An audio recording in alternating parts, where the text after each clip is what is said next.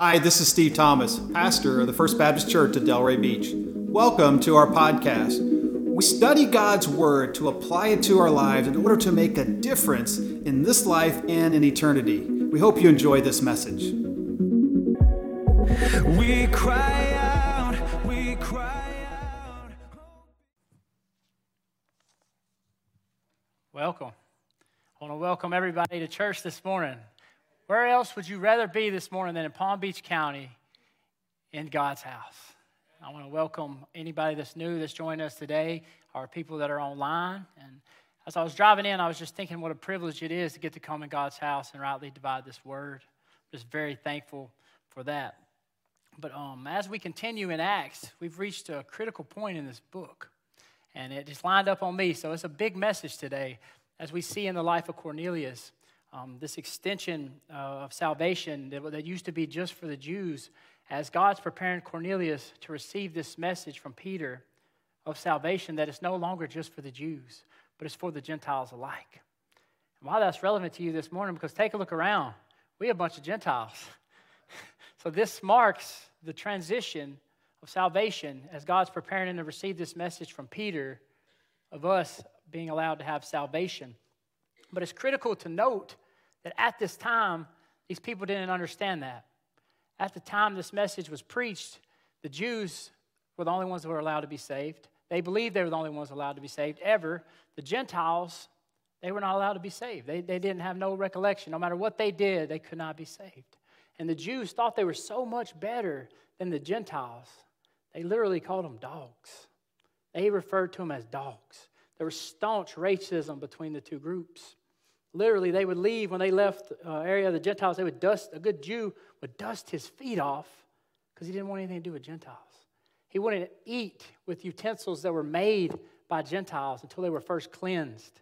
This racism that, that divided, this was a completely new idea for both sides of, of the argument at this time that salvation is also from the Gentiles. So, this is a really big message. Uh, it's a powerful message that's blessed me in my studies this week, and I hope it blesses you as well. The title of the sermon this morning is Who's Waiting? Who's Waiting? And if you'll look with me in Acts chapter 10, we'll start in verse 1. At Caesarea, there was a man named Cornelius, a centurion of what was known as the Italian cohort, a devout man who feared God with all his household, gave alms generously to the people, and prayed continu- continually to God. About the ninth hour of the day, he saw clearly in a vision an angel of God come in and say to him, Cornelius. And he stared at him in terror and said, What is it, Lord? And he said to him, Your prayers and your alms have ascended as a memorial before God. And now send men to Joppa and bring one Simon, who is called Peter, who is lodging with one Simon, a tanner, whose house is by the sea. When the angel who spoke to him had departed, he called two of his servants and a devout soldier from amongst those who attended him. And having related everything to them, he sent them to Joppa. Okay. So we see Cornelius who's praying, and it doesn't specifically say in this text, but it does later in Acts that he's praying. It's the ninth hour of the day, which is about three o'clock in the afternoon, and he's praying. And this angel comes to him with this message directly from God. And he sees this vision and it, it tells him to send men to get Peter, who's going to bring this message to him. Peter has a message for him. And I don't want to spoil it for next week, but guess what? The message of salvation is, is of everyone. That's what the message is. And God's preparing Cornelius to receive this message. So, who is Cornelius? Cornelius, will eventually, like I just told you, he's going to be the first Gentile that's ever allowed to be saved. He's considered the firstborn of the Gentiles. In verses 1 and 2, it says he was a good man, a godly man. He feared God. He ran his household well. He, he gave alms, which means he was very charitable in his giving. He did everything that a godly man should do. He was an officer of the Roman army. It says he was a centurion. Okay, so a centurion is a military commander that's over about 100 people. So here he is. He's this military commander, a centurion. And everywhere in the Bible that speaks of centurions within the Bible mostly speaks of them in high regard. I mean, there are over 100 men. So here he is. He's in Caesarea, which is the capital of Judea, which is by the Mediterranean Sea. It's where the Roman governor would have sat. It's where his, he would have been located. So this is a stronghold for the Roman Empire, which is a critical, they're, they're pagan. They don't believe in God. So it would, it would take a strong centurion to be in this location to, to prevent the Jews from their uprisings. And it would be easy for Cornelius to abuse his power, you know? They think, I'm a dog, I'll show them, I'm over 100 men. He never, he never did that. He had good report amongst everybody. He had good report against his men. Nobody would have said anything bad about Cornelius. So here he is in Caesarea, this centurion, this just man of good report. And one would say, hey, don't you think he deserves a place in heaven? The overwhelming fact that we see in this text is no. Without Jesus, there is no salvation. So as we, we go into verse 3, we see this angel. Like I said, this angel appears to him. It's 3 o'clock in the afternoon. He's praying, and this angel appears to him. And we have to ask ourselves, what, what is an angel? You know, a lot of times we as Christians, we say, man, I can't wait till I get my wings one day. I hate to tell you, you ain't going to get any wings. There's no wings for you in heaven. But, but an angel's function is to bring a message from God. Angels are often seen in the Bible as messengers from God. And that's what we see here. People do not become angels. In fact, when you get to heaven, you are going to be in a higher status than the angels because they've always been with God. They've never had to come down here in a fallen world and deal with sin and deal with the things that we deal with. So that is what we see here this angel coming, doing what most of the time that they do, which is bring message directly from God.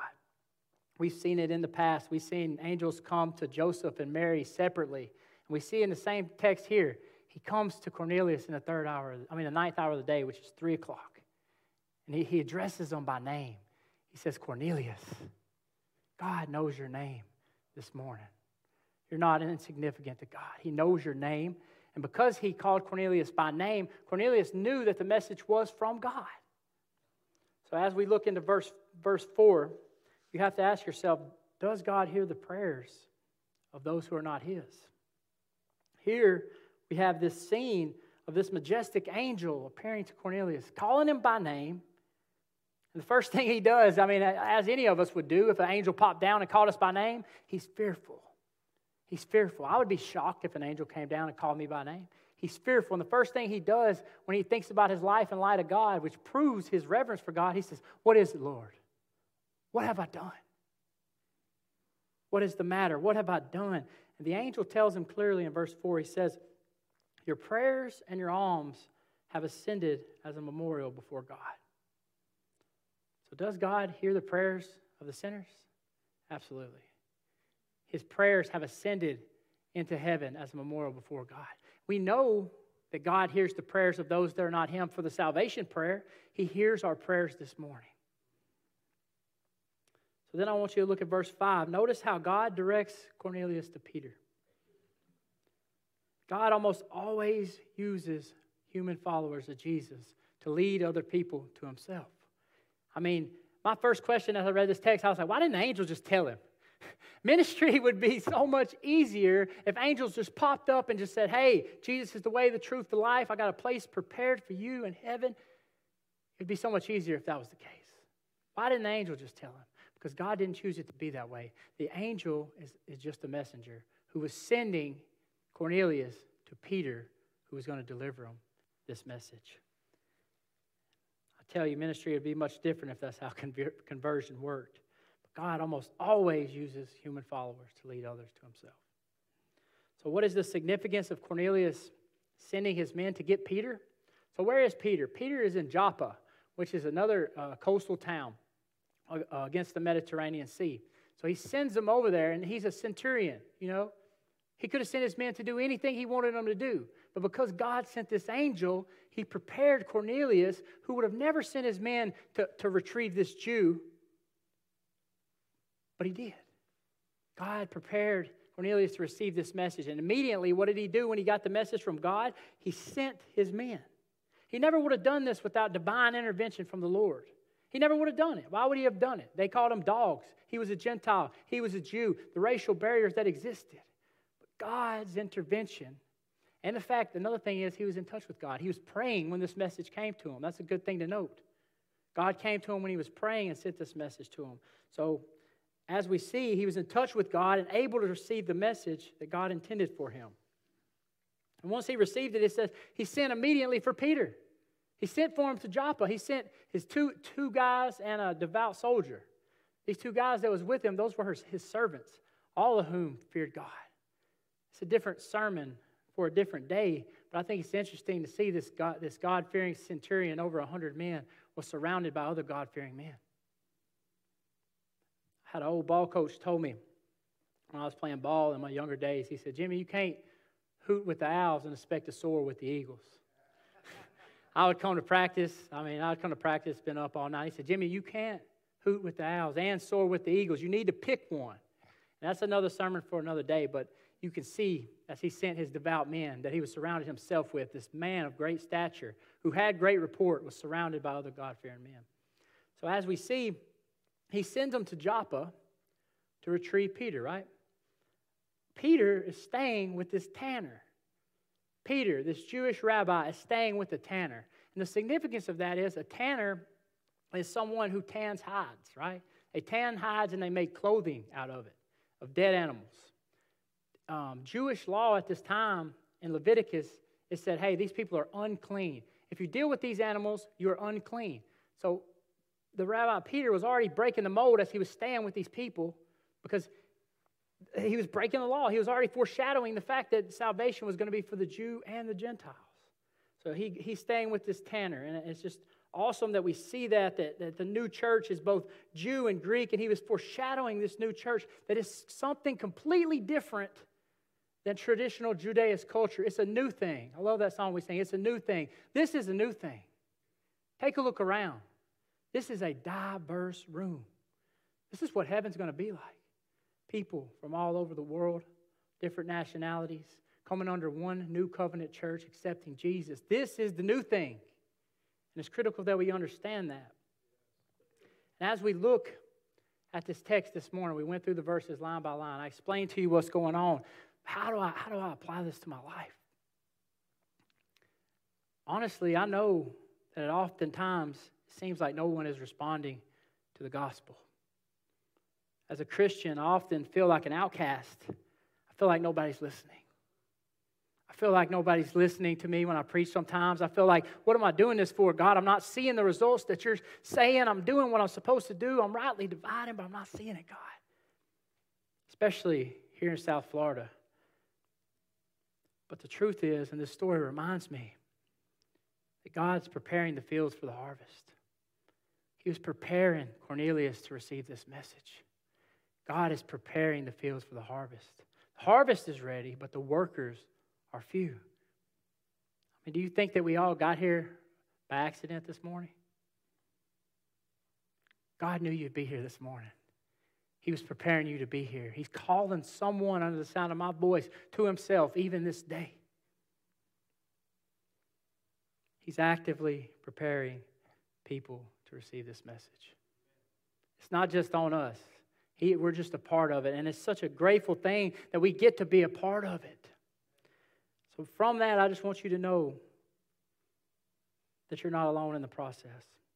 And this new church is not just another sect of Judaism. You're not inheriting Christ because you have a birthright or because you can never earn it. You're inheriting Christ because He freely died and He offers you this free gift through His Son, Jesus Christ, this morning.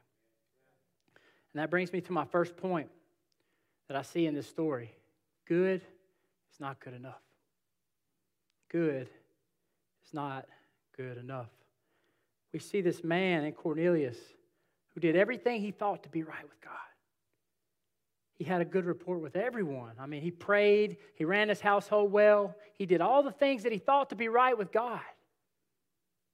He was religious, he feared God, he did all the right things. But apart from this angel appearing to him, sending him to receive this message from Peter, there was no hope for him. No matter how good he was. I'm telling you this morning, I want to make something very, very clear as I stand here and preach to you guys this morning. You can't earn this. This isn't something you can afford to miss this morning. Good is not good enough. It's not a weighted scale. It's not a to scale 10 good things get me in, nine bad things. That's not how it works. The Bible says there's none righteous, no, not one. All have fallen short of the glory of God. The Bible tells us in Matthew 7 21 through 23, it says, Not everyone who says to me, Lord, Lord, shall enter the kingdom of heaven, but he who does the will of my Father in heaven. Many will say to me in that day, Lord, Lord, have we not prophesied in your name, cast out demons in your name, and done many wonders in your name? Then I will declare to them, I never knew you. Depart from me, you who practice lawlessness. In that day, there's churches all the way on the, on the way home that don't believe in Jesus Christ. I see them. I see these churches that, that preach a uh, works based salvation where you can earn this or it's a birthright. And I'm telling you, they may be the best people worldly that you've ever seen. They may give more money than anybody, they may love everybody, but if you don't have Jesus, you ain't getting in. That's fundamental truth this morning that you can't miss. And we see it in John 14, 16. He makes that way so narrow that you can't miss it. Jesus said to him, I am the way, the truth, and the life. No one comes to the Father except through me. Nobody. You could take the out and say, I am the only way, the only truth, and the only life. That road is extremely narrow, and you can't miss it because it's the only path. And the truth is, folks, we have to accept that. And we see that the world without Jesus, there is no salvation. Just think of these many works based salvations and these other religions that preach otherwise. How disappointed they're going to be when they get there. And they see that they had it all wrong all along. It's a free gift offered to the Jews and the Gentiles alike through God's Son, Jesus Christ, this day. And as we think of that, we think of these many religions that teach otherwise, the many people in our immediate circles who don't believe this fundamental truth, it begs the question who's waiting on you to tell them about Jesus? We see in the story of Cornelius that God was preparing people to receive this message. He was preparing them to receive this message. He never would have sent for, for help. He never would have done these things. He never would have sent anybody to get Peter. He, he was doing all that he knew to do, but he still needed Jesus. Folks, people are waiting. People are waiting for this knowledge. I mean, my mom used to tell me before I come home, the last thing she would tell me, she'd say, Son, be home by 11 o'clock. When I went out, that's the last thing she said, buddy. I remembered it. I said, Be home by 11 o'clock as Jesus was ascending into heaven, this is the last thing that he told his disciples. Don't you think it's critical that we listen to the last thing that Jesus said while he was on earth? Matthew 28 18 through 20. And Jesus came and said to them, All authority in heaven and on earth has been given to me. Go therefore and make disciples of all nations, baptizing them in the name of the Father and of the Son and of the Holy Spirit, teaching them to observe all that I have commanded with you, commanded you, and behold, I am always with you to the end of the age. That's the last thing he said as he was rising up to heaven. He's called us to go out and make disciples. He's called us to go and tell people about Jesus. We get to be a part of this process. On the way over here this morning, I just I was like almost in tears because I get to get up here and I get to take God's word. Somebody so worthless, somebody so far from God that He would rescue me, not only rescue me, but allow me to help others see He is the truth. such an honor that we get to be a part of this process of spreading the good news. It's amazing that we have the opportunity to serve in this capacity. And I could talk about how amazing it is, but with that amazingness comes responsibility. There's a responsibility to this. And not only that, there's an urgency that I don't see anymore from the Christian church. I, we have to have a sense of urgency because this is a life and death matter. This is critical that people that are dying every day, we see them every day dying without Christ. This is urgent. This is important. That's why I'm here this morning because the need is so critical. The truth is that people are dying every day without Jesus. It's time for us as Christians, the people God has chosen and set aside for His own glory, to go and spread His name to all the nations. God called us to do it. Go and make disciples of every tongue, tribe, and nation. People are waiting. Now, I don't want to acknowledge the problem anymore. I don't want to talk about the problems anymore. We know what the problems are. I want to be a part of the solution. I mean, have you ever thought about how many people there are today that are in hell? And as I think of that, I say, well, there's no hope for them. Let's better, yeah, let's focus on how many people today are heading there. And as we consider that, just for a moment, I'm a numbers guy. I'm fixing to graduate next month with an MBA in data analytics. I do engineering. I'm a numbers guy. I can see it with a number. Sometimes numbers are deceiving. So, what I want to do is I want to paint a picture with numbers. And then I want to put faces to those numbers because when we see how critical the problem is, we can do something about it. So, in 2020, there were 7.8 billion people worldwide. Of that 7.8 billion, 2.4 billion claim to be Christians. That means 5.4 billion. Let's just assume all of these, we know some of those are not, but let's just assume everyone who says they're a Christian is a Christian. That leaves us with 5.4 billion non Christians. You say, wow, that's a big number. You could go out of here and you'd repeat that number to someone else. I don't want you to do that. I want you to see that number for what it really is, and that's not a number, those are people. So, standing here today at our church, it's about 60 miles to Miami International Airport from here. We lined up heel to toe in a line from here to there, how many people would be in that line? 60 miles. There'd be 316,800 people in that line. We could easily go and get on I 95 and drive that way and see all those people and say, wow, that's a problem. Look at all these people. But that's nothing in comparison to the amount of people that really don't believe in God. Let's apply that same logic to 5.4 billion that have no hope of ever being reconciled to God apart from the knowledge of Jesus Christ. I didn't say that, He said it. In red writing, Jesus said that. He said in Matthew 7 13 and 14, He said, Narrow is the way that leads to life, and few find it. Broad is the road that leads to destruction, and many go down that path. So, as we see that, we apply that same logic. How many people would it be if we lined up 5.4 billion? How many people would it be if this line that leads to destruction, these people that we see, 5.4 billion people, if they lined up in a line and they, they stood straight in a line, the world is approximately 25,000 miles circumference of the world. These people that stood in this line that leads to destruction were standing there. They would wrap the world not one time, not 10 times, not 20 times, 41 times. These people standing in a line, going the wrong way Folks, this is the number one problem of the world.